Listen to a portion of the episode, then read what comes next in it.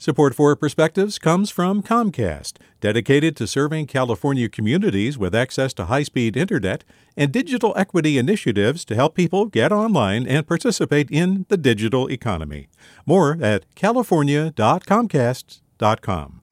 Hey, it's Avery Trufelman, host of Articles of Interest. And I've got to say, I've been a fan of KQED ever since I was a little kid and I would come out to San Francisco to visit my grandma. It was just what we'd always turn on every time we got in the car, every time we were making dinner and turning on the radio. Was always KQED.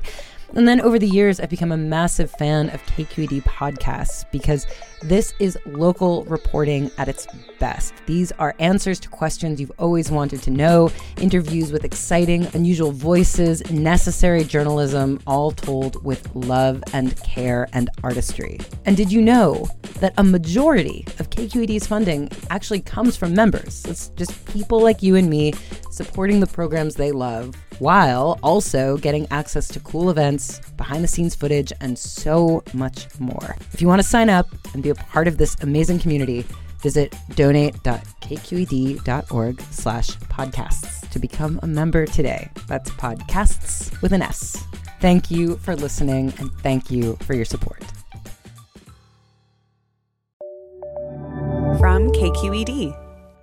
Growing up on the island of Maui in Hawaii, I was surrounded by different cultures and, more importantly, different foods. But one stands above the rest as my favorite comfort food. I'm talking about spam. It wasn't until I first left the island for college in California that I realized not everyone associates spam with comfort and festivities like we do back home. I made the uncomfortable realization in my freshman English class. The teacher asked about comfort foods, so of course I mentioned spam. Ew, yuck, I heard from one of my classmates. I was so mad that someone would say such a thing about my beloved canned food. But her dramatic response was apparently not uncommon in America. Where did this stigma come from? Hormel Foods created Spam in 1937 as a cheaper and quicker protein alternative for housewives. Side note here Spam is only made up of six ingredients pork with ham meat added, salt, water, potato starch, sugar, and sodium nitrate. In World War II, it became regular in military meals. It's common knowledge in Hawaii that GIs sold and traded cans of spam for fresh produce wherever they were stationed. Because of the influence of American militarization, spam is not only a comfort food for Hawaiians in Hawaii, it's also popular among Filipinos, Japanese, and Koreans. It's also common with indigenous people in America. But despite its popularity and versatility, when I first moved to Oakland, I couldn't find spam anywhere, much less find it in restaurants. All food, even canned meat, has a history and deserves respect just like the people who enjoy it. When I'm feeling homesick, I'll spend a couple hours making spam musubi or spam sushi made by hand. In Maui, you can find it everywhere holiday parties, restaurants, picnics, country fairs, and bake sales. It always reminds me of home.